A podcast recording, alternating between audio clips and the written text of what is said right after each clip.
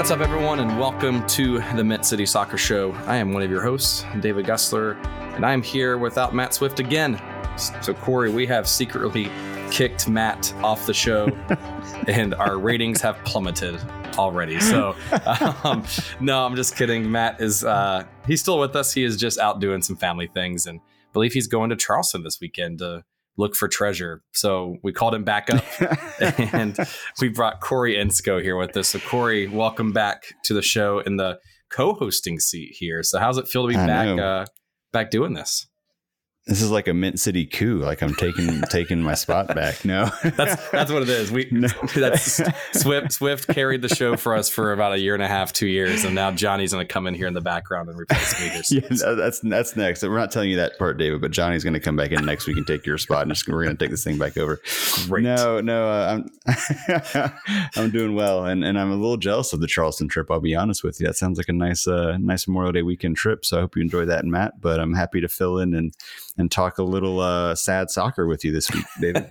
I know it's it's like he does this on purpose. He he avoids yeah. doing the hard shows. so, um, but it's okay. We'll we'll get through this therapy session together here, Corey. So.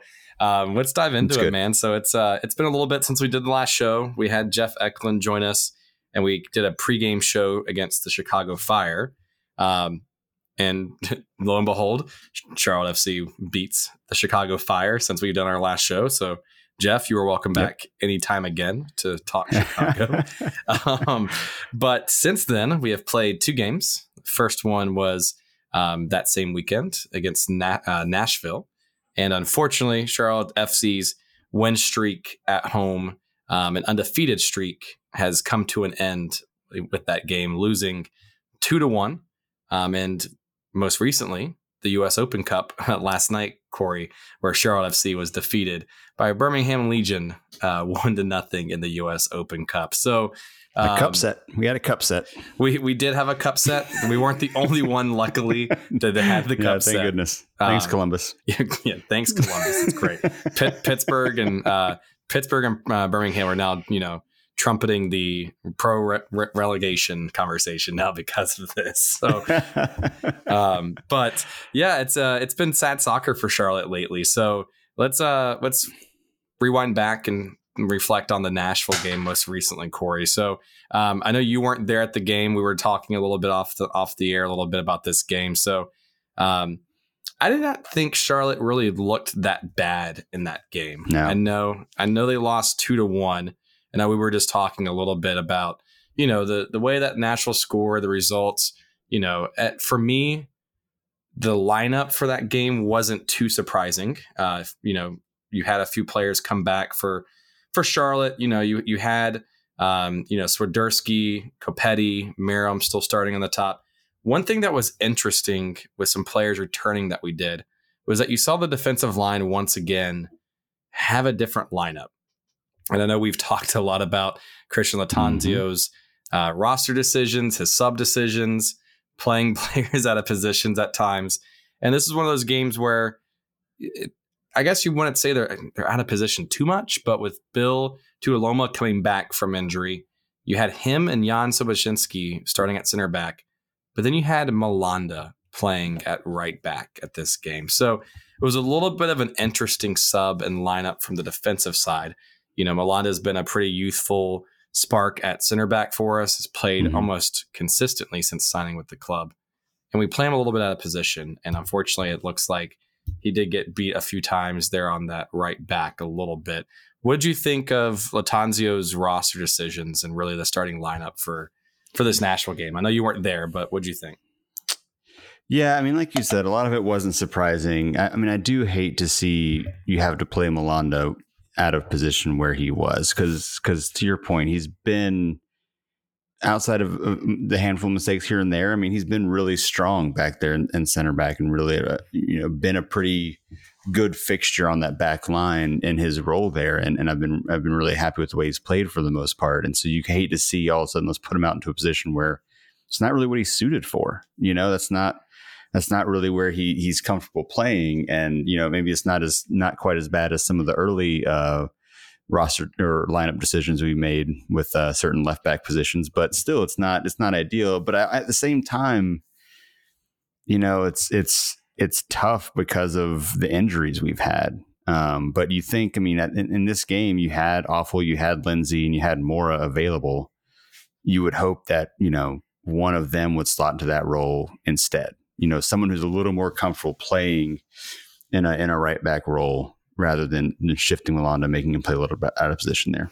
Yeah, and you have to wonder a little bit if it was maybe fatigue for for Jaylin, um, you, you, know, or even potentially yeah. Afful. Uh, who knows, right? Because one of the things that was kind of highlighted in Chicago was that Jaylin had been playing at right back, but he was playing a very unique style. He was almost playing like a mm-hmm. wing back, being pinched in, being pulled up the field so much, and that's when you know Cambridge came in during that game and made a sub for him. And the team, I mean, at this point has played four games in the matter of I think eleven days, and right. for a team that does have injured players, does not have a lot of depth because we've got two players that are practically not with the club anymore and Andre Shinyashiki and Nuno Santos, right? So you have less depth, you have less people to be able to sub in, and you have injured players. So I, you wonder if it was just him trying to get the best 11 while trying to keep some players fit, potentially for US Open Cup, potentially for other MLS games. Don't know. It is a little head, head scratching, but I guess on paper it should have worked bit pretty well, I guess.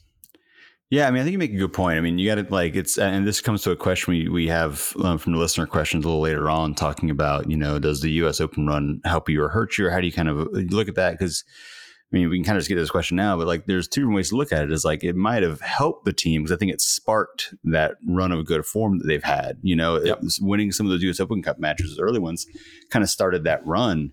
So that's positive. But then to your point, yeah, when you're so decimated, especially on the defensive side with injuries and you know you're having to play a lot of these guys over and over again because there's just no one else to really play and so they're playing you know a midweek game every other week plus the standard MLS midweek game that happened with Chicago I mean that's just a lot of games and then knowing that you had Birmingham coming up and then another match on Saturday like there's just a lot to try to kind of prep around and you know I think in my mind, I, I, think having that run in the U.S. Open Cup was really was really good for the team to have some some success and see some wins there. But you know, short term, I think it probably led to some some you know maybe some of the mistakes we saw against Nashville and some of that, just because you know you've got guys who are just playing night in night out and and and getting gassed and having to play out of position a little bit. So yeah, good point.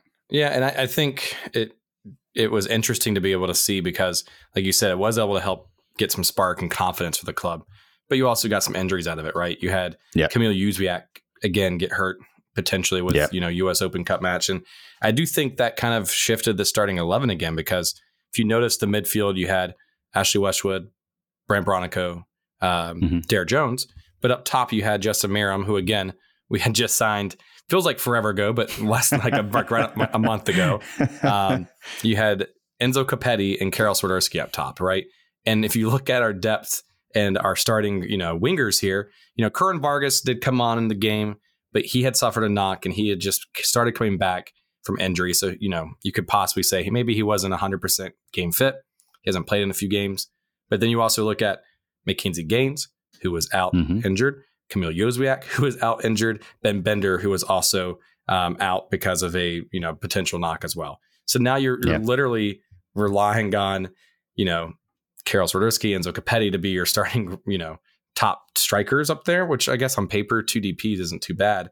But now if you look at the bench, you have uh, Patrick Agyemang, uh, Privett, Hegardt, Mora, and uh, Pablo Sisniega. So there really wasn't that many um, potential subs for this game other right. than the ones that they made later on in the game. Right, and having Swiderski and Copetti up top sounds nice, but because of the lack of wing depth, which, as an aside, I think it's one of those things like you know we it's almost like we jinxed it. I feel like there was episodes pregame we were like or preseason, yeah, we were talking about like man, look at that winger depth. I mean, this is so it's like this is the strength of the team. Look at all these guys, and all of a sudden like half half of them are hurt and we're playing guys out of position. Um, yep. But I think what was what's tough about you know yeah you still have Copetti and Swiderski, but you kind of are playing either Swiderski at a position on the wing, which he just doesn't seem very comfortable at and, and, isn't really super strong out there, or you're pulling him back in the middle and having, like you were saying, Jaylin kind of come up and, and, cover that wing spot a little bit, which means you're kind of you're taking some away from the, the back line. So it's you're having to do some weird things from a tactical standpoint to try to get them in a position that they are comfortable in. So I think that the Józwiak injury in the, in the Open Cup was was just massive because he's been, I mean, the, the player of the season so far. I mean, just to me, hands down. Uh, you know, Meram in the last few games, maybe you can make an argument for him too, but but I think overall, you know, Józwiak's been the guy this season, and having him out and having to have play some interesting. Uh, tactics and and and lineups has has been really tough over the past year. But I would say like so to kind of go back, we are talking about you know this being the you know a sad season or sorry two two sad soccer matches. I think they're sad in very different ways. To me, the Nashville game, like you said, I don't I don't think they played that bad. You know, no. overall, I was not you know terribly upset about the way the team played um, against the good Nashville side. You know, it looked pretty good. And you look at both goals, and we can, we'll probably talk about the second goal a lot more. But from from, from Nashville's two goals, the first one just takes a wicked deflection off of Tuiloma. I mean, that's just you know. Kahlina was already going to the side where he thought the ball was going to go. It takes a wicked deflection. He's just basically hoping and praying it goes to the other side of the post at that point. That's all he can do. There's nothing else there. So that's a tough break. Um, you hate to see that. Um, and then, I mean, the the penalty. yeah, I just I, I've watched that thing over and over and over again, and I just don't. I know I'm biased, but it just feels incredibly harsh to have that be a penalty in the you know stoppage time 93rd minute or whatever it was of a of a tied of a tied match. You know, yeah. technically, yes. Did he make contact? Yeah, his knee like grazed the ankle, but the ball was already gone. It, there was nothing there. It was not.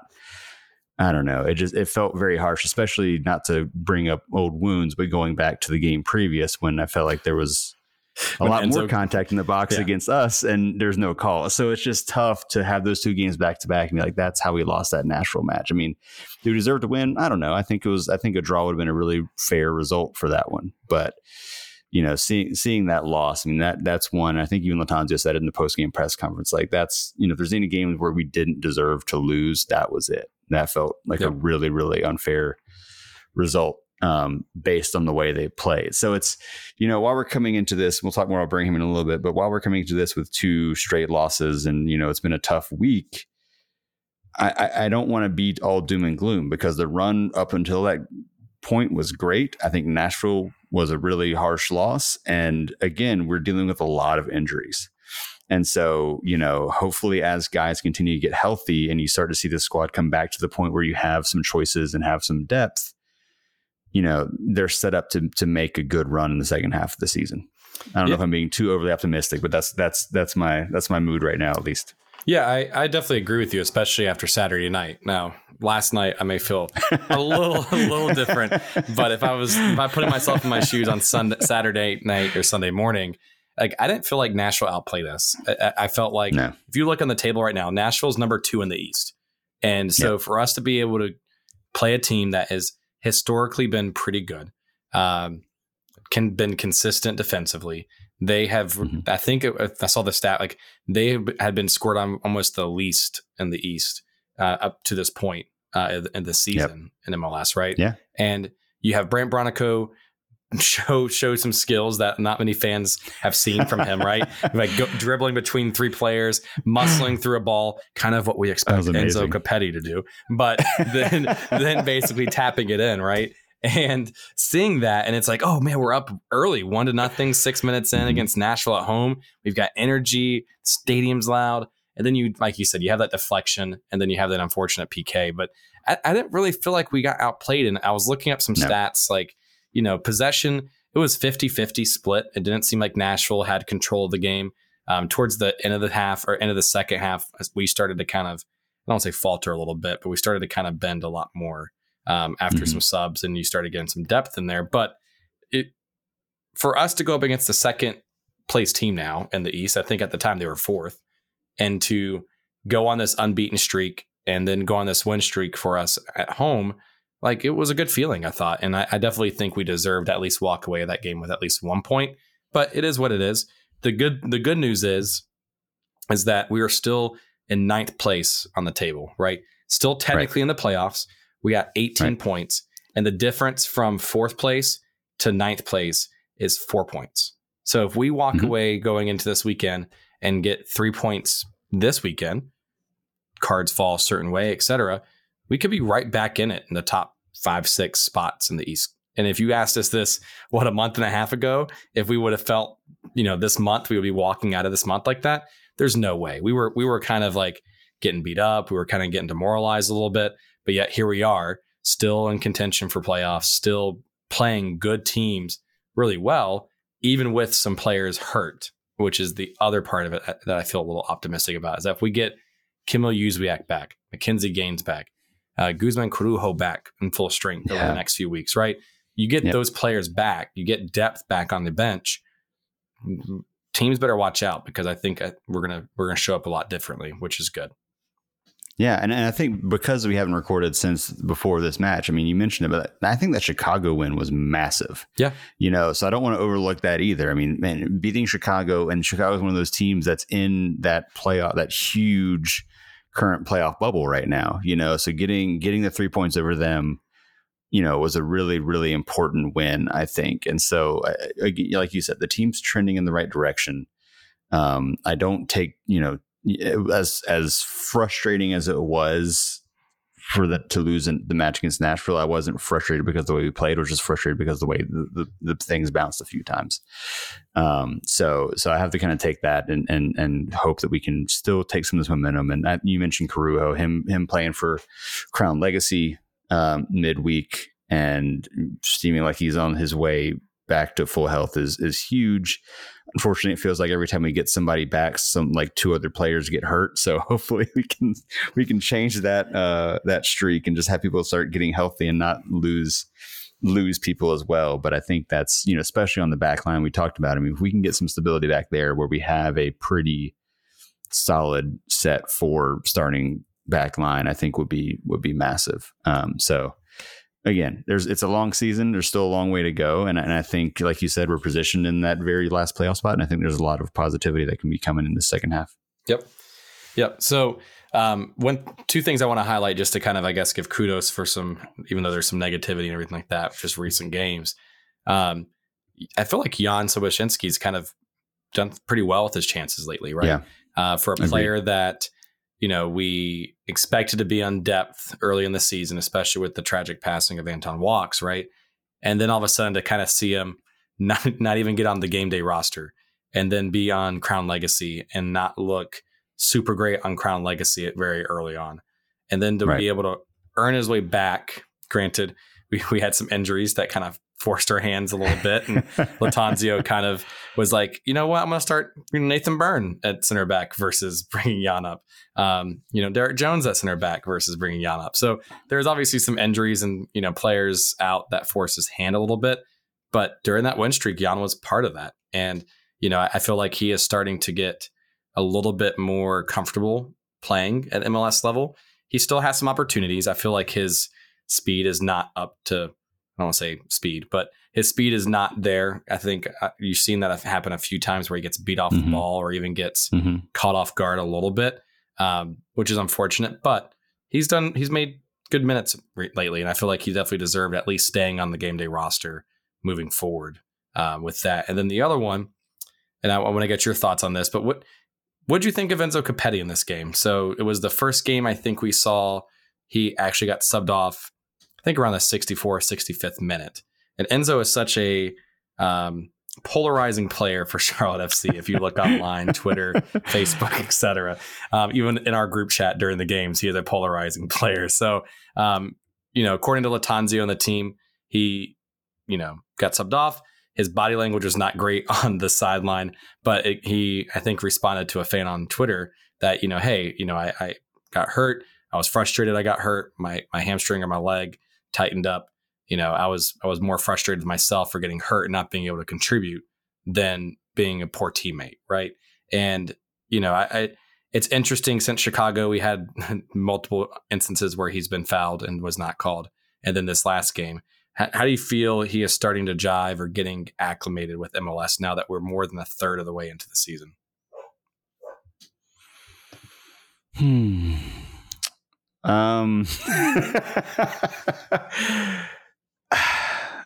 I think you know that might be true about you know the his frustration in that match was about the injury and being frustrated he couldn't contribute. I, will give him benefit of the doubt that that might that might be the case, but this whole season, his body language and just looking at it from the outside, what looks like his attitude has been just hard to watch. It's been it's been poor. He just he's probably been my most frustrating player to watch all, all season. And uh, we have, you know, various text threads going throughout games and we've, we've, we've all said some things about Copetti in those text threads, but, um,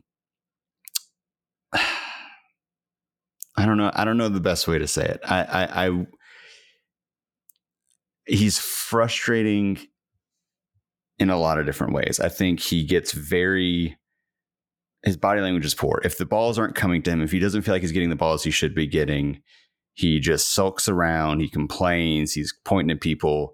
Um, he doesn't get back and and keep attacking. It, it, he feels like everything needs to come to him. Um, and also, he has a reputation now. And I think you talked about Chicago, where you know he kept getting probably legitimately fouled and going down, but he has this reputation of just going down so easily and complaining to the refs so much that I don't think anybody wants to give him unless it's super obvious. You know, he's got to be like really, really fouled for it for it to count for anything. he's got to break his leg. th- yeah, and I think like you know that's that sucks because that you know you know he probably should get some of these calls, but I think he's bringing a lot of things onto himself the way he's kind of taking to MLS so far.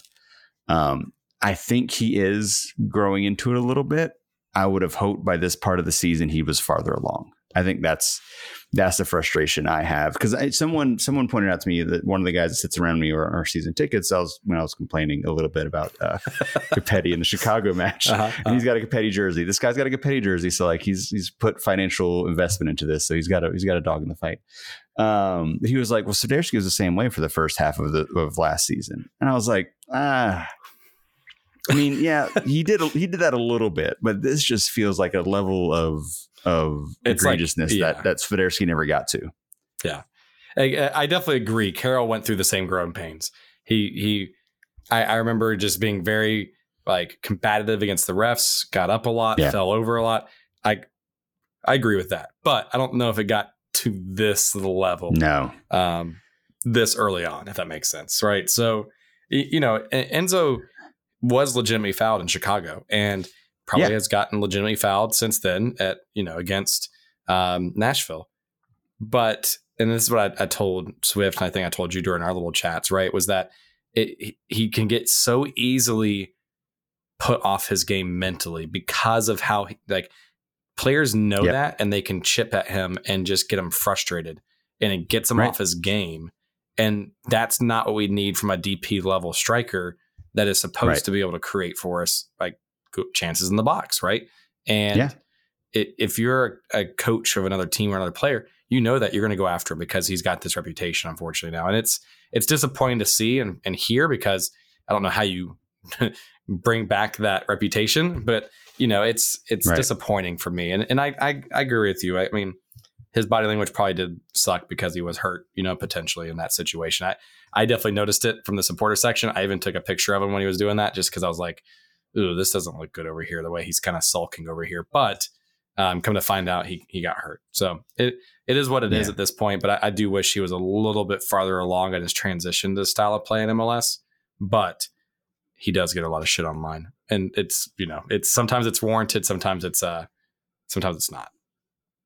Yeah, no, I mean uh, that, that's that's a good point, but yeah, I just I feel like there's a, there were multiple times the Chicago match where he would, you know, there's a few things. Did this all season, but like he would go down easily, and then because he went down easily, he's not there to be in the in the play as it's moving forward. You know, he's down, so he's not there anymore, or he's you know spending time complaining to the ref and is at midfield and when there would have been an opportunity for him to be you know be in the box to to be there for a cross coming in like he's just I think it's it's detrimental to his play the way he has um, acted on the field. I think essentially. So my biggest hope is that it's not you know, becoming an issue in the locker room. You know, that's what I always worry about when I see stuff like that. Is it causing tension between the players? I mean, Right. there was even a moment, was it the Chicago match where, I mean, Ashley Westwood went after him at one point. It was the Um, Chicago match. Yeah. I mean, Yeah. he was pissed. I don't know what happened. And I can't remember exactly what the, what the build up to that was, but he was pissed at Yeah, I- something that Copetti had done. Oh, was, I- it, was it the corner? It was yeah, the corner it, kick. it was a corner kick. where the so- ref clearly told Copetti not to do something and he immediately did it. Yeah. Well, so was so what ha- what happened was it was it was a corner kick, right? And Enzo's getting chirpy with the with the fire play, Yeah. and the ref has to stop and tell them to separate and break apart. And Justin Meram comes over and is like talking to Enzo, like, "Hey, chill out. It's not worth it. Don't ruin this chance. Like, relax." Justin Meram's telling him that, right? So then he, he chills out. Camera's still on, and he's kind of like going back at the player a little bit in the corner. And then right when it's kicked, it goes whoop, and it just like, nope, there's a foul. And he loses his mind that he's like, there's no way. And he's chirping at the ref while she's like running away because there's a foul called. And Ashley Westwood has to get in his face and it's like, hey, dude, chill out. Like you like shut up Yeah. and chill out. Which is that's what a captain's supposed to do.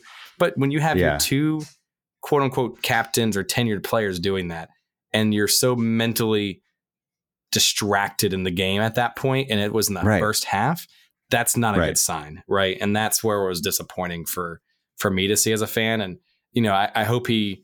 I don't want him to lose the the, the passion and energy because that, Right. that's that's who he is, and I, I think that's what Ashley Westwood even said during the post game conference for Chicago is that his energy and drive makes the team better. It, it makes the players around him better because he expects them to do the same, right? hmm But he's also got to be able to channel it the correct way and not get distracted like that. You just can't get sucked into the negativity. Yeah, like I'm I'm good with the passion, the drive. Like that's great, but I don't want it to become super negative. negative, and I feel like it, it too often becomes very negative. Agreed. I will say that I, I you know when we when the, when the Meram news came out, I was kind of like, this feels like a weird. Why are we making this move to get Meram? And I don't- why why do we need this? And I I was so wrong about being hesitant Yeah. about that. Yep. I think from a on the field and off the field perspective, he has been a massive massive part of this team's success over the past month or so. So it's He's- good to have. He, him, and Jan, like, yeah. I mean, I know Swift shared it online a few times. At some other folks have online have shared it. It has been a breath of fresh air to have such a veteran presence Mhm. on the team and also be so calm and collected on the field, right? Yep. And at, we we talked about it weeks ago about the impact that on the locker room that players like Nuno Santos had, Andre Yep. Shinyashiki had with this the distraction, the negativity, the lack of leadership, whatever it was, right? And now you see someone stepping in that is not the youngest player, probably isn't the most skilled player on in MLS or anything like that, but he's had a very long like career with MLS. And he made impact with Atlanta, played for, for Salt Lake. Now he's with us. It is a world of difference to see what he's been able to do with the team off the field. You Yeah. see things on social with his kids. You see him already doing stuff out in out in Charlotte on social media, and then now he's doing it on the field. So I'm I'm so happy with that kind of signing. Like that's the kind of Yep. veteran signings that we need to continue to bring on every season because it, it's such a good feeling for your locker room, and you can't you can't measure the impact that has. Yeah, and I feel like Fuchs was that guy last year. You know, he didn't Yep. have the MLS experience, but just that you know really strong veteran experience and being able to be that guy in the locker room. And even though he's still on the staff, I feel like it's different when he's not a when a player. So I Yeah. think having Meram kind of take that player that player mentor role is really really important. Do so? Do we do we have to talk about Birmingham? I think we're I- at that point now. Do we have to talk about that one? I think I think we need to, the to awkwardly and sadly transition to Birmingham. So um, we, kept, we really tried to stall that for as long as we possibly could, but I think I it's I think it's time now. I think Alabama's cursed, right? So if you notice, Crown Legacy uh, lost their first match in a long time to Huntsville, which is in Alabama, Mhm. and then Birmingham and Charlotte FC traveled to Birmingham and then lose to in the U.S. Open Cup to Birmingham uh, Legion. So let's talk about the U.S. Open Cup because we we felt even though with a loss we felt optimistic with Nashville. Then we go Yeah. into last night's game against the U.S. Open Cup. Definitely a different starting eleven than I think uh, some folks saw. You know, you saw Joseph Mora back um, at left back, who we haven't seen in quite a while since he's had that that leg injury. You had Jan and Malanda still playing, um, and then you had Jaylin Lindsey in the back line, and then with the midfield, you know, Derrick Jones, Brandt Bronico continues to start, but then you had Chris Hegardt kind of in that, um, you know, cam role. And then you had Karol Swiderski up top. Justin, um, I don't think Justin Meram started, right? So you had Cambridge nope. start and then um, Kerwin Vargas start, which is back yep. again from from injury, right? So a little bit of a yep. youthful kind of lineup. What did you think overall, uh, like, I don't know, impression of going into Birmingham? I know the first half we were talking offline that felt a lot better than the second half. Yeah. But how did you feel, at least with the first half, how Charlotte showed up against that team in the U.S. Open Cup? Yeah, I mean, I like the lineup. I was fine with that. Mixing some young guys, you know. To again, we talked about how many games they have in a row. Like, you know, I like the idea of mixing some young guys who can who can be there, especially when you're playing a lower division team. I mean, yes, they've made it to this point, so you don't want to underestimate them, but you know that you know they're a lower division team. They don't have the talent level necessarily in the roster, so you can get away with some younger guys. I thought it made a lot of sense, um, and I think the first half I was really encouraged by. I mean, we we were the by far the stronger team. I mean, I was I was watching it with my my five year old, and she's a really big Kahlina fan. Um, and she was she was asking if he was on the field, and I was like, yeah, but you haven't seen him in a while because he hadn't had anything to do. Like he really, I mean, he was he didn't have anything to do much of the first half, which was great. I mean, we were controlling the ball, we were making chances, we weren't doing much with those chances, but we were, you know, we we were we were the dominant force on, on the ball, and so I felt good about it. You know, I felt like they were they were playing well, playing with good energy. Everything's moving around well. I mean, I you know the Cambridge shot off the post was was brutal. Um, that was such a great such a great pass to lead up to that, and and just so close to finishing that off. Really unlucky there. Um, the Swiderski off the free kick right right before halftime. I just wish he could have done literally anything more with that than he did. Right, right, um, right. so, and there's there's a couple other chances. I mean, like I think Swiderski had another chance earlier in it. Um, you know, there there's some there's some there's some good chances that they just didn't finish off, but overall, I felt good about where things were in the first half and the way they were playing. Um, and then everything changed. then everything changed. Yeah, and, and but how do you feel? Yeah, yeah. I, I, agree with you. That that first half, I really felt. I, I know it was zero zero in that first half, and the lineup we had was a little bit of a different lineup, but Kerwin Vargas was making plays on the yep. balls, making crosses into it. It was almost reminiscent a little bit in the first half of like the cross and pray tactics, a little bit. But, a little bit, yeah. Um, you know, Cambridge had two big chances, and one of them he technically scored on, but was you know, I think called back for offsides. Right. And then you right. had the other one that literally hit the post, and then you had, like you said, Karol Swiderski have like a tap in volley that looked like me playing Sunday League, kicked it right right at the keeper with no power. Right, um, it, it almost like it caught him off guard, and um, that that was disappointing. But you walk into that and you're heading into halftime, you're like, man, like I know Birmingham has like MLS quality players or ex MLS quality players on their team. Yeah. You've got a coach who's won the Open Cup as a player and a coach, um, has yeah. a ton of experience in MLS and USL. And you walk into that and you're like, okay, like, yeah, we we kind of control possession. Birmingham didn't really have any chances. You know, we're we're kind of outplaying them. And then the second half goes and we we make no subs. And then it just changes five minutes in with uh, Malanda getting a second yellow for it, it was a soft yellow, but it was still a yellow. Um, yeah, it, it, was legit. It, it was, was, legit yellow. Yeah, I get it. I, I, I, get it. So, uh, unfortunately, we, we talked about how good he's been doing lately um, for Charlotte FC, but I think a lot of folks forget like he's also only 21 years old, 22 years old, if that.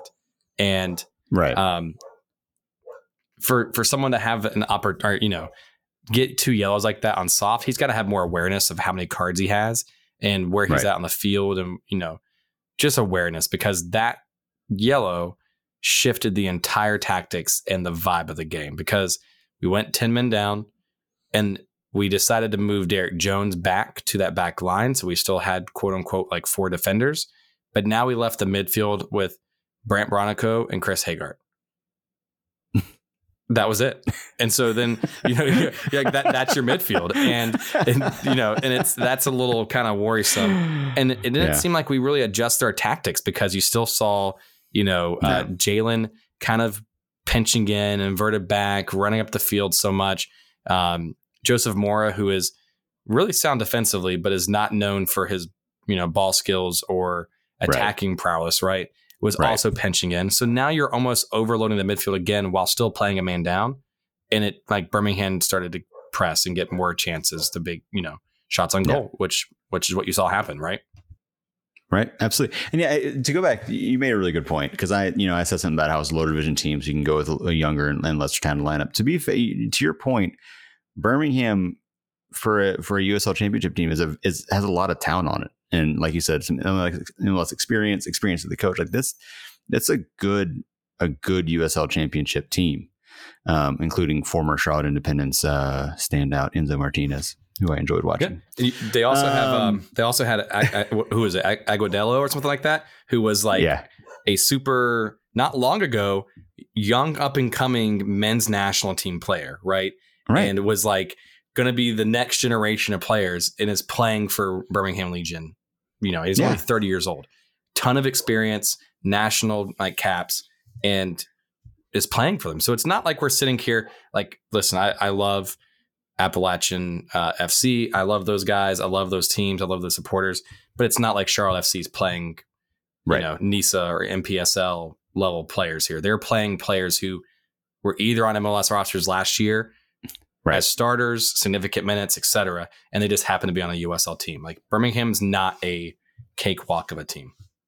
Yeah, I don't want to make excuses, but I think it's a really good point to make. And and I think because I saw, I mean, because it's Twitter, so of course I saw something like this where someone was like, you know, how dare they lose? They don't deserve to be on MLS rosters. Fire everybody. I'm like, all right, let's. I mean, first of all, let's just calm down in general. But you know, like let's let's put it in perspective. Like this is not like we're playing, you know, a a college level team. You know, this is a this is a strong, strong professional squad. Um, should they have still won? Yes, but it's not. You know, let, let's give let's give Birmingham and those players some credit.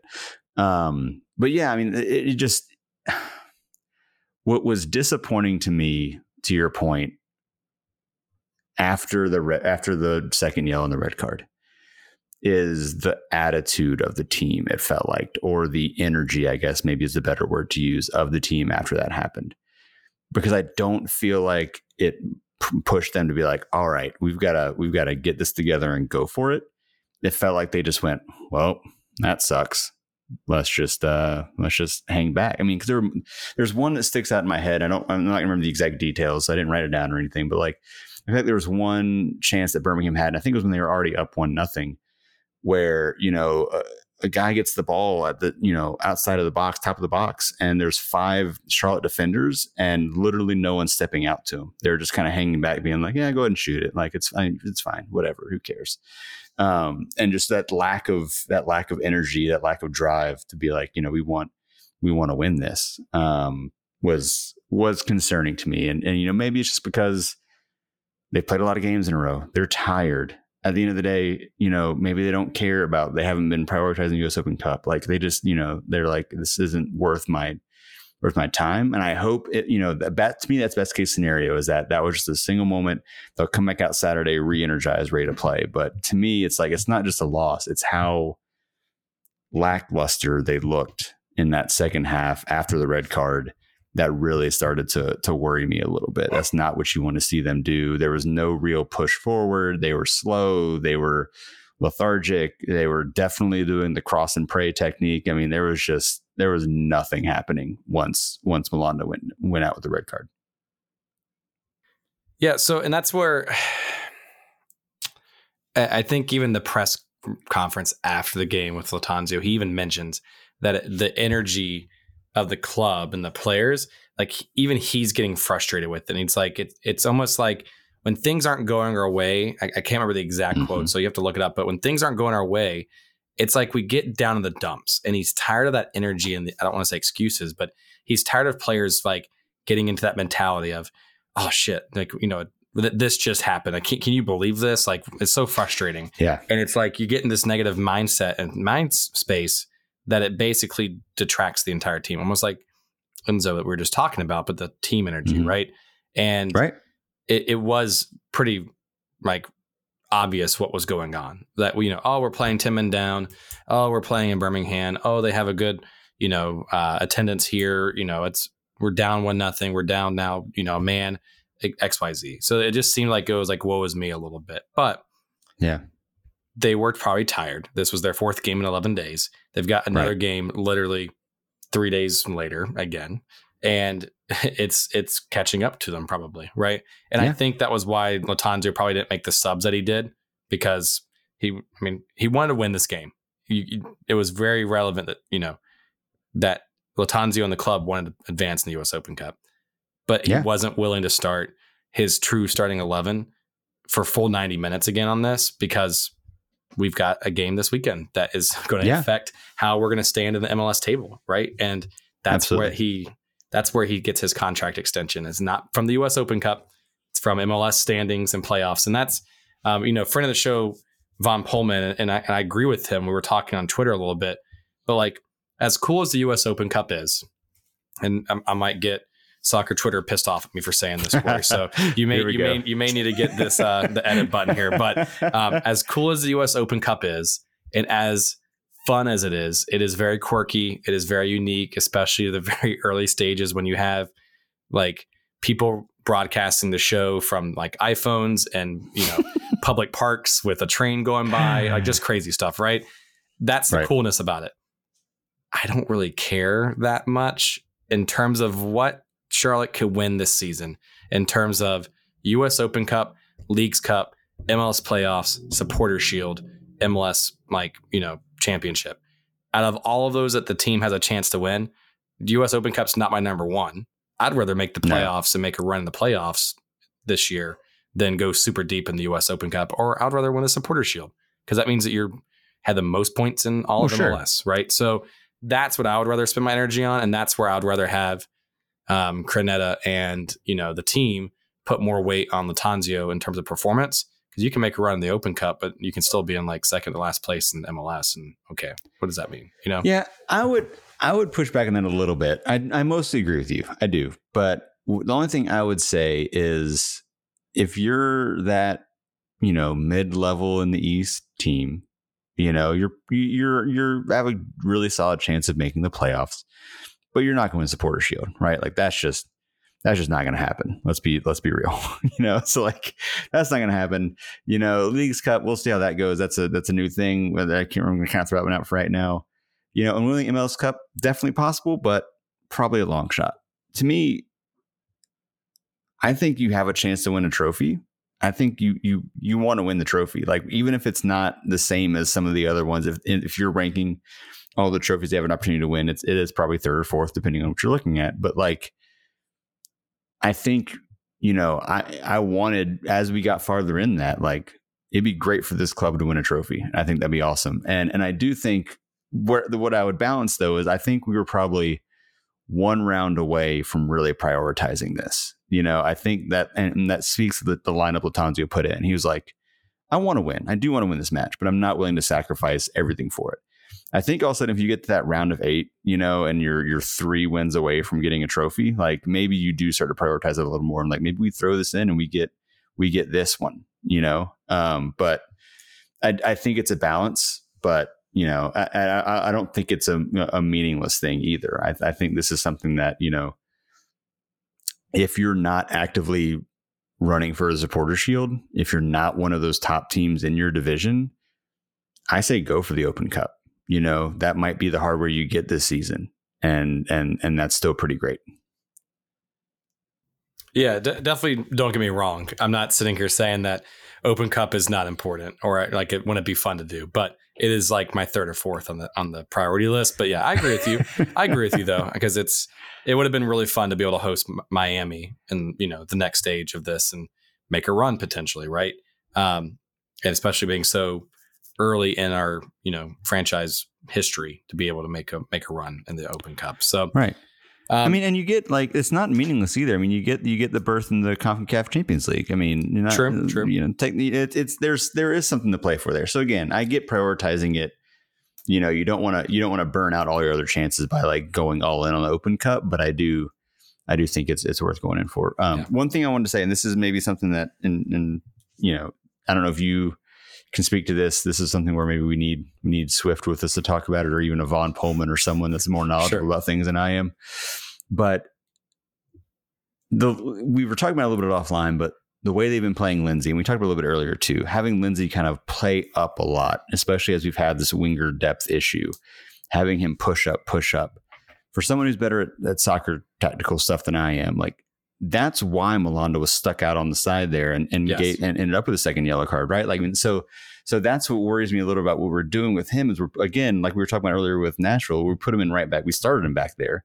Now we're kind of putting him in these positions where he's not naturally suited to defending out in that area one on one like that. Like we're I, we got to stop putting players in bad positions with the lineups and the the tactics we're running. And that that's you know I, we're not we're definitely not to the emergency zone that we were when we were talking about Bronico playing left back you know earlier in the season. I'm not that concerned to that level with some of the decisions we're making on, on a lineup level but there's still little things where it's like huh why are we putting that guy in that position? Like that's not that's not what his strength is. Why are we putting him out there?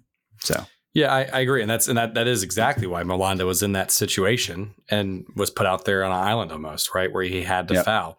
Um, I, I'm not a big fan of it. We tend to, and I think you do see the results of that. We we tend to pinch our fullbacks in, and I'm not going to sit here and act like I'm, I'm Von Pullman or Matt Swift and be able to break this down tactically, right? But we we tend to t- we tend to pinch our fullbacks in, right? Because I think it's us trying to overload the center because maybe. Yep maybe we don't trust the creation skills of our midfields. I I, I don't know. Like yeah. whatever it is, we're just trying to get numbers to overload the midfield, right?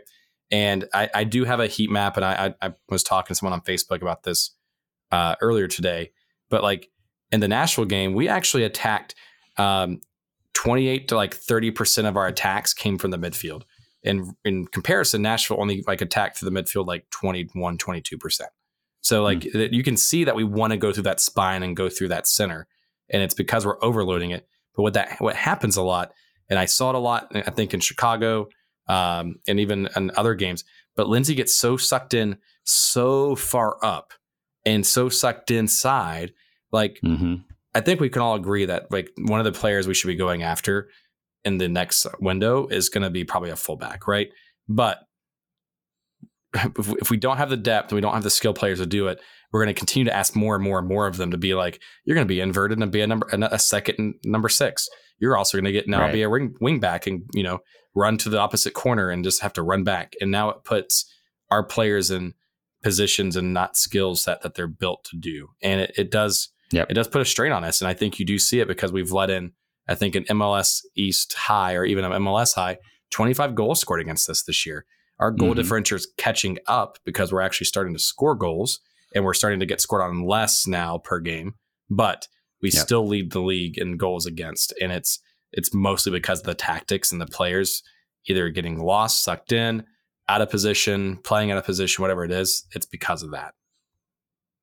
Yep, absolutely. And that's why like the optimistic side of me is hoping that as we solidify the lineup, whether it be a combination of two things. You know, Corujo coming back from injury, um, and then any summer signings we do because we that's got to be the priority, like you said. That's got to be the priority. So I would hope that if we can get that solidified just a little bit more, you know, and we get some some of the offensive guys back from injury, I, am I'm, I'm optimistic about it. I mean, it's a, it's an if. It's definitely an if, but I, I have I do have some optimism about where this team can be in a couple months. So, um, so one, one, one last question or one last statement I have here before we transition to yeah. our break and do our Q and A. I've seen a lot of it on social. I've seen a lot of it online. To me, this loss against Birmingham is not the end of the world. It is nope. not making me want to fire Lattanzio. Is it? Was it? Was it the the best tactics and the best decisions? No, but it was a U.S. Open Cup match. It was a trap game. It was in Birmingham. It was yep. you know MLS quality players that we were that we were playing against. We weren't playing our strongest eleven. I get it. it. We wanted to win this game, but it is not me putting on you know my hat saying Lattanzio out now because of that game. Now, next two weeks could be super important. We better show up. But the the Birmingham game is not the the canary in the coal mine for me. No, I completely agree. I, I, that's what I was saying too. I think I'm only concerned if I see a similar level of energy against LA on Saturday. That's where I'm concerned. If this was just a one off weird midweek Open Cup game, fine. I'm getting, you know, it, it, happens. I'm not, I'm not that mad about it. But I think what what happens Saturday will be a will be really important to see where this team comes out. All right, so you want to do some uh, listener questions? Let's do it, buddy.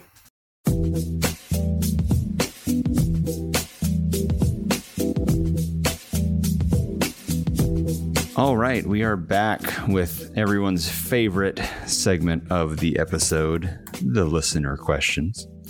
So we have some, a nice mix of some some more serious ones and uh, and some more fun ones. So we'll, we'll hop around some of these. I apologize we didn't get to your question. Uh, we were we, we didn't want to have a, a two hour long episode tonight, so we're trying to trying to keep it short. So I apologize if we don't hit on yours.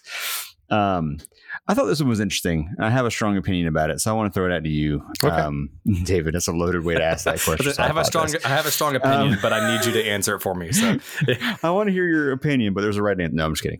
Um, so it, it, comes from Eric Hill, and okay. it says, uh, "Do you f- feel that the MLS should adopt an NFL style once per game challenge procedure?" Where the coach tosses a little, a mm-hmm. little red oh. flag in front of the fourth official to, to initiate a forced VAR. There's there's a follow up to that of like what kind of plays they would allow and you know whatever. But like I guess bigger thing is is coaches challenges. How do you feel about that? Well, man. So two things. One, okay, I'm just rip the bandit off. I actually don't mind the I, I don't mind the idea because VAR, at least at the MLS level, has failed to do what it is expected to do, I think. And there's been many a times where you expect it to be reviewed, it doesn't get reviewed, or it just gets glossed over, right? Because oh, we quote unquote missed it, or we just over, overlooked it, whatever it is. So I like the idea of it in principle. The thing that I don't like about it, and it, is that one of the reasons, one of the things I love about soccer is that it's consistently around 90 minutes. It is mm-hmm. consistent pacing. It is not ad riddled. It is not stop for TV timeouts. It is not this is brought to you by Coors Light, you know, halftime, blah, blah, blah. You know, that whole thing. Like, you know what I mean? Like basically an entire Panthers game experience. I, I get in and get out and I know what it's what what we're expecting. And I feel that if there was a one challenge thing, that two things would happen. You could have a coach purposely call things because they don't they they want to stop momentum from happening, which soccer is very much a momentum and swinging based game. So it would stop the flow of the game, and um, it it will just slow it down at certain points because you're going to have people just challenge shit because they want to see if they can slow the game down or get it reviewed mm-hmm. or hope and pray. So I like the idea of it in principle, but it, you would have to really figure out how to get it implemented in the right way. Um, I don't I, I don't hate it, but what, what's your opinion on it, Corey? Since you have a very strong opinion on it, I've I very strongly don't like it. Yeah. Um. For so the first reason is what you this your second part was of just it would really disrupt the flow of the game. And it disrupts the flow of the game in football too. But like you said, football is a game that gets disrupted every 20 seconds or less anyway. So like, you know, whatever. um, right. you know, it's just a longer timeout. It's fine. Um, but even beyond that, I would say to me, I don't think it would change anything. Like, I don't think, like, because these things are already getting reviewed by VAR officials, I'm not convinced that it would actually change anything. Right. Like, I think a coach's challenge only makes sense when there aren't automatic reviews being constantly done anyway. So I think if, you know, if the VAR official's seen it and they say there's nothing here to see, if a coach challenges throws a red flag out there and challenges it, they're gonna be like, "Yeah, I already looked at it. I didn't see anything there to see." so like, I, I just don't see how it helps anything. It's like they're already looking at it. Whether they're doing a great job of it, that's another discussion. But I just don't think a coach's challenge actually helps anything there. Yeah, I, I get it. You you swung me there. Okay, I get it. They are they are technically already viewing it. And or they're it, supposed to be. They're, right? they're yeah, supposed to I mean, be. Yeah. Yeah. Now, did they? There were did, times against Chicago where I was like, did they actually look at that? Because that was a really fast way to. We got that ball back in play real quick there. Really quick. Um, yeah.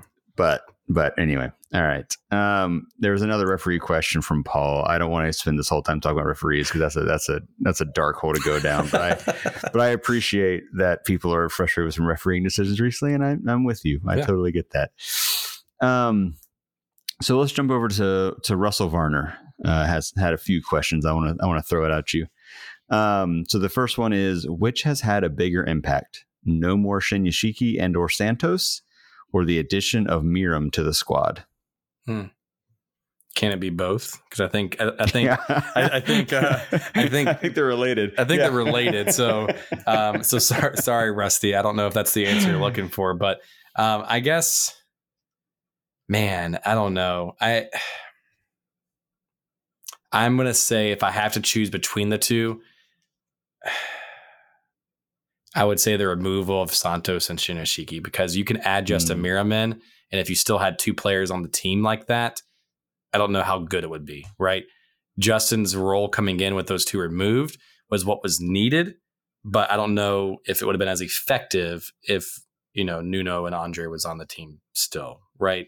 Um, because okay, I remember I see you're looking at it. Yeah. Yeah. So, because I, you know, I think one of the, the comments I think Swift even mentioned way back when was when those two players were no longer practicing with the team the team felt like a different energy. They felt like they had fun again. And it was something that was like unique, right? And so that to me tells me like they had like a weight off their shoulders a little bit.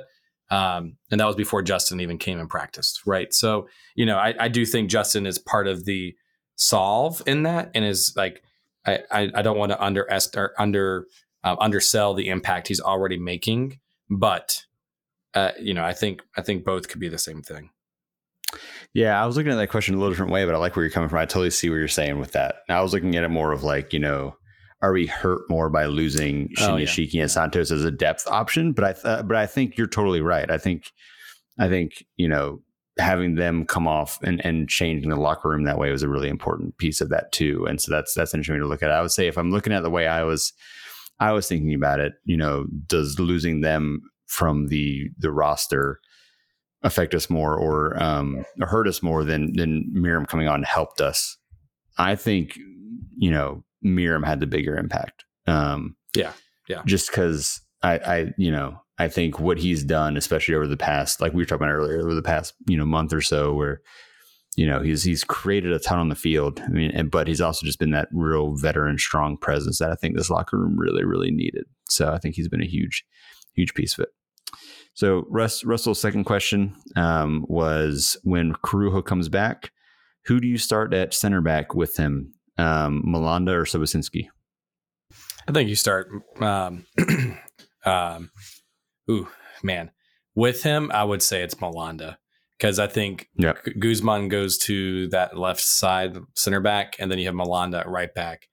Um, it will be interesting to see if we do something with like a five back set with Bill involved somehow, mm. um, and have Bill, Malanda, and Guzman back there, and then have some wing backs potentially. But that would require our fullbacks to pinch in and run up the field a lot more than what they're doing now. Uh, so yeah. it, will be interesting to see. But I think it's definitely going to be Malanda. I don't think Jan like surplants Malanda in that perspective, um, but I think it's right. it's Malanda and Guzman. Yep, agreed. Agreed there. Uh, the final question from Russell, which I think is a funny one. Which will happen first? Tepper builds a new stadium or Copetti is able to draw a PK? oh, oh, um, so um, right, I'm going to look at this two ways. So sorry, Rusty, I, Russell. I think uh, I keep making your questions have questions. So I'm going to look at it as the start to finish process of the stadium being built. I'm going to say Enzo gets a PK before that. But if the stadium would be just the announcement, it, we could be waiting a while for for Enzo's PK. And I do think, I mean, I have no sources on this, but I just am assuming that a stadium would get announced by next year, some way, some fashion, just based off of age of PSLs aging out, those kind of things. It you have a brand new franchise quarterback for the Panthers. If Charlotte FC does make the playoffs, you have a quote unquote high for fans to ride on that would be the time to announce a new stadium. Yep. No, absolutely. Um, I, I just love that question. I think it's just framed really, really it's, well. it's so frustrating think, that we have to frame it that way in a way though. I think eventually Copetti's just going to get mauled by somebody, and they'll finally like, begrudgingly blow a whistle, and, and we'll finally get to see that. But who knows? We'll see. We'll see. Um, well, I, I, will say gonna, this: the we just um, you know WFNZ and Voice of Charlotte FC will um, just uh, tweeted out that Enzo Copetti is out for LA Galaxy, so it definitely won't be this weekend. Yeah. So he, he will not get a PK this weekend. Yeah, I know we were going to talk about LA at some point, but I did just pull that up that they they released the the injury report, the player availability report for for Saturday, and yeah, Copetti, Marks, Józwiak, Copetti, Gaines, Bender are all out. Or sorry, Marks is questionable. Everybody else is out. Um, so yeah, it won't it won't be this weekend. Um, but that'll be make for another interesting lineup on on Saturday too. But um, all right, let's hop over to this is the one I, we kind of referenced earlier from David Kelly. Um, basically, I'll read the longer version of the question. Is the benefit of the Open Cup bringing us out of our early slide at the beginning of the run we are on and the building of confidence outweighed by the number of minutes it has added to players and injuries from Open Cup matches?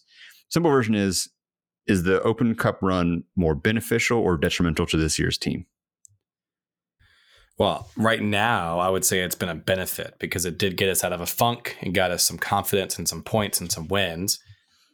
Ask me again in two weeks or three weeks if we go on a slide and all of a sudden we go from being in the playoff picture to being towards the bottom of the table because of tired players, hurt players, etc. That's where it could come back and bite us a little bit. So as of right now, I'm in the camp that it was a benefit for us versus a detriment. Totally agree. Yeah, I was going to say the same thing. Right now, I think it was it was needed. Has some good matches, got some good confidence for some of the players out there. I think that was really nice. But yeah, if if you know I keep coming back to the Józwiak injury. Like if that continues to be, you know, if that lingers and he's out for longer, and and we continue to lose having his his form out there, uh, that could end up being a, a, really big loss. And and that you know, I don't know if it was worth it at that point. Um. All right. I'm looking at the, the for the serious questions before we get to the fun questions. Uh, from Jay, who is the biggest threat offensively? not necessarily final product, but offensive play production, distribution, and off the ball movement. Westwood, Kamil, Swiderski, Meram he didn't put Enzo in there. Was that not an option?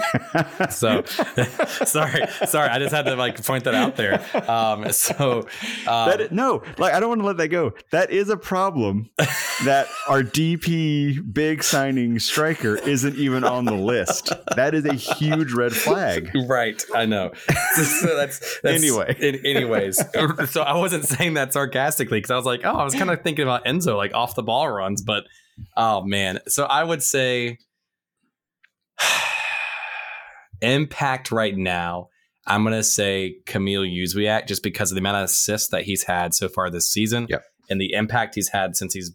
I mean, I hate to say it, the impact he's had while being out on the team um, has been yep. missed. Versus Enzo being out has not seen such a negative impact as much as Kamil being out. So I'm gonna say Kamil. Yep but it is a it is a problem if our fans are questioning why why is he not part of that list. So, no, hundred percent agree. We talked about this a little bit earlier, but I think I think Kamil's is him, him being out. You the team just plays totally differently when he's on when he's on the field. It just everything seems to click a little bit better up front with with him being out there, which is such a welcome surprise after you know i think we were all disappointed after last season that he wasn't where we thought he might be so it's been great to see him come into this form. I think he's absolutely it. I would put Meram as a second, um, but but I think I think Kamil's been been really important to that.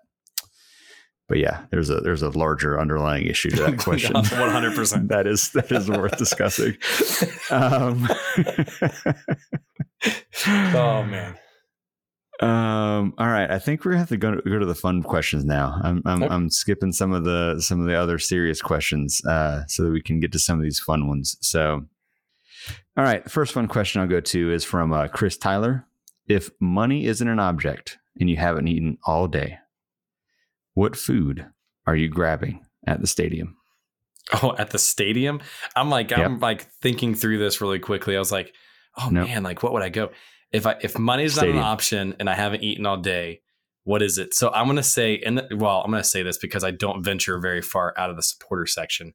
Um, and forgive me because I don't know what it's called, but there's that concession stand next to the supporter section, and it's like something about spuds, and there's like Mm. tater tots, French fries, or um, like chips or something like that. And it's like all these different toppings, and it's it's not good for you, but it's basically Of like you know, it's like shredded shredded pork or uh, carnitas or you know beef or whatever. It's basically nachos but with fries or potatoes underneath versus versus chips. So that is my go to if if I haven't had anything to eat now because money's not an option. It, I would go with that because those things are like almost twenty bucks a piece, which is but um, that's that's my go to in the stadium because like honestly, I don't go anywhere else other than the hot dog place or the grab and go for the beer cooler. Yep. No, uh, you can't go wrong with tachos. I like that. That's a good go. answer. Yep. Um, I think mine, where I sit, uh, there's a Sabor. Uh, there's a Oh, is there really? Near me, so that's that's if I'm really hungry and like craving something good, I'm going to Sabor. So I need I need to get out of the there. supporter section and go actually walk around the stadium. I feel because it's been like two years of this, and I only go to the same two places. Um, and so I I mean I get it, but uh, there's also a Pupusa's place somewhere, and I still don't know where Right. that is, and I I want to find them and get some because those are delicious. Well, I mean, to be fair, again, I, I don't sit in the supporter section and I don't walk around the stadium either, so I was not aware of this this uh Yeah. this tater tot place that I need to go check out. Apparently, so here's here's what we'll do is that next game I'll do a mobile order through the app for for you. Then you just have to walk down there and pick it up, and then you do a mobile order for me at Sabor or something, and I'll pick that up. So that way we save each other it. time. that's perfect. That's perfect. Uh, next question, we're keeping the food food theme uh, Nice. from Becca Mitchum is uh, if you had to wrap a hot dog in anything other than bacon, what would it be? Ooh, I saw this question. So bacon was gonna be my number one answer because like bacon on anything is delicious. Um, and then I'm gonna go very cheesy with this answer because I feel like it's almost don't want to overthink it and it's almost common sense. It like a corn dog, man. You you got to get Mm. like a batter around the hot dog and you fry it. That's like the perfect thing to put around a hot dog, other than the bun. Um, so that's Yeah. what I, that's what I would say. Um, I used to also make these things like spicy hot dogs when I was like a very poor college kid, and I would like cut them open face and then put them in like a skillet and do like hot sauce, all this stuff like that in them. But There you go. um, I guess you could say hot sauce wrap around it. I don't know. That that's those are my two. the culinary creativity of a college student is always something to, to, to enjoy. The, culin- Um, the culinary desperation is what you really mean, not, not, not, not creativity. No, I was I'm, I'm on a similar boat. I thought about corn dog, but actually I'm going to go crescent roll. Like give me give me like a large pig in a blanket. You know, like you can't go wrong with yeah. that either. So so that Mm. was that's where I was going to go. So similar similar idea there. Um. All right. Let me get this out of the way. In bet- this is from Spencer Coop. Uh, in between matches and events, do you think Sir Minty and Sir Purr hang out or are roommates? Who does what chores? so I, I imagine Sir Minty and Sir Purr as like you know the movie Step Brothers with uh, John C. Reilly and Will Ferrell. I, I imagine you know uh, Will Ferrell is Sir Purr and John C. Reilly. I'm sorry, vice versa. Uh, Sir Purr is John C. Reilly and Sir Minty is uh, Will Ferrell coming up to the house. They're moving in, and he's looking at each other. An LCD sound system comes on, and they start playing and it is so awkward and they're so pissed because Sir Purr is like Sir Minty's invading my space. You better not touch my drum set. That's all I have to care about. So um, I view them as that, and then they become best friends and make bunk beds and create space for activities. But um, sorry, Coop. What was the last part of that question? So like, well, I was the- just going to say, and, and no one's doing the chores. That- that's what I was the last say. part of the question. No Yep. one is doing the chores. Just I, imagine- I love that. yeah. That's imagine them now That's a- watching Shark Shark Week on the on the couch and not doing chores. So that is a perfect answer. So I'm not even going to answer. That's I love that. We're just moving on. That was that was so good. great. All right. Um, next to last one because I know you have one that we were talking about offline that I'm going to let you read when we finish Okay. it out. So let that be the final question. But the final question from me from from Max. Um, because I like this one. Uh, It's a timely question with uh with with this movie just coming out. But if you had to compare Charlotte FC to the Fast and Furious franchise, who would be Dom? So it, you're gonna you're gonna kill me for this one. I've only seen like one Fast and the Furious movie. So is Dom is is Dom, is Dom? Um, oh, you gotta like, at least know who Dom is. It's Vin Diesel. Vin okay, Diesel. that okay. It's Vin Diesel's. Co- Yeah. like, So he's asking who on the team is that? yeah, who on the team is Dom? Oh man, I just know him from the memes. So I'm trying to imagine who would be the one that says we're family. Family. We're family. Yeah. You can't mess with family. So I'm trying to think who on the team would say that. I'm gonna say Brent mm-hmm. Bronico is the one that is like, this is family. You know, you can't you can't mess with family. So that's what I'm gonna say on the team is is who that is. What about you? What about you, Corey?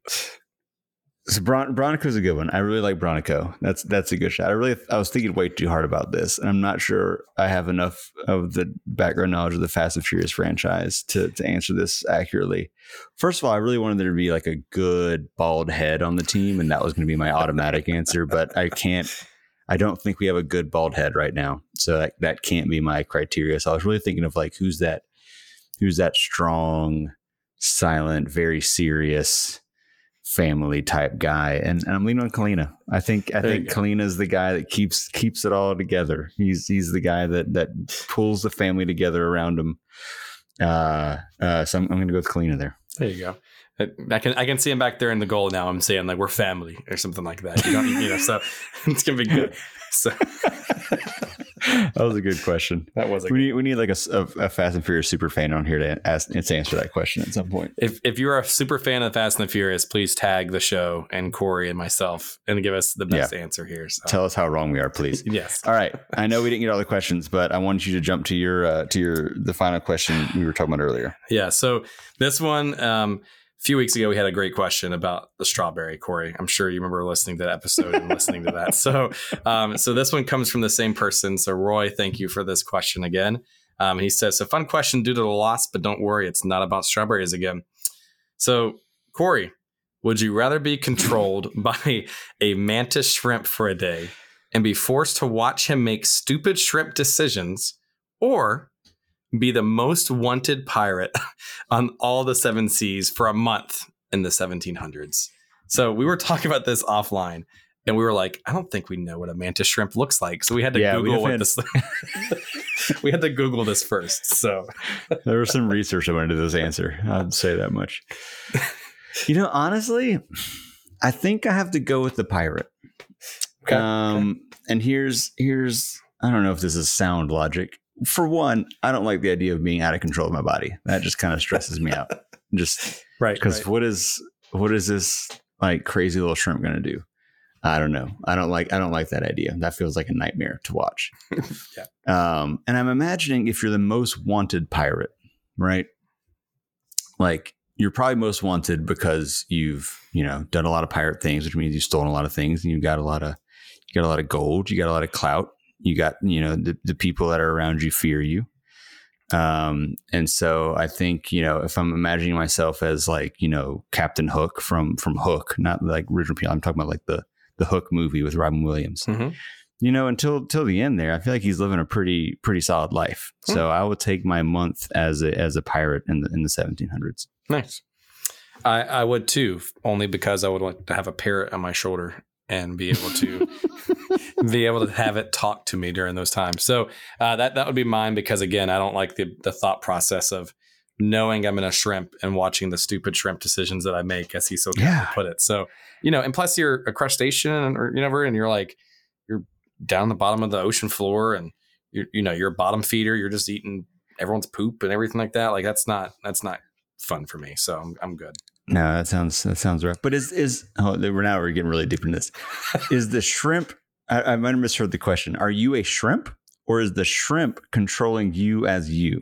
Oh, I read it wrong. Yeah, it, you're controlled by a mantis shrimp for a day, and you're forced So it's like let- there's just a shrimp in your brain Yeah, that's just controlling your movements. controlling it just for a day, and you just you can't you know what's going on, but you can't change any decisions it's making, and it's making shrimp decisions based off of all it knows. So Yeah, yeah, I'm still I, taking the pirate. I'm still taking I'm the still pirate. Yeah, I was imagining myself being in a shrimp just based off the question on strawberries. So um, here, here we are. So that that is how we're going to close off our Q and A. I think this week, right? that's that's the. Per- I mean, how else would you end it? I don't really know where else we go from there. And that's very true, man. That's good. I- So before we run out of here, we do have a we do have a match this weekend. We uh, we're not going to talk long on it, um, but we we we are traveling out to LA to play the Galaxy, who currently sit at the bottom hmm. of the Western Division with all of nine points. Um, which is you know not you're not used to seeing LA Galaxy hanging out down there, so it's a bit of a weird position for them. But uh, we won't go too deep into it. We already talked about you know we're gonna have we're gonna be a little shorthanded as we've been recently. No Copetti, no Józwiak, no Gaines, no Bender. Mark's questionable. Um, let's just do let's just do score predictions. What are you thinking on this one, David? So I I feel like this could be a very easy trap game for us. So LA Galaxy just came off a win in the US Open Cup.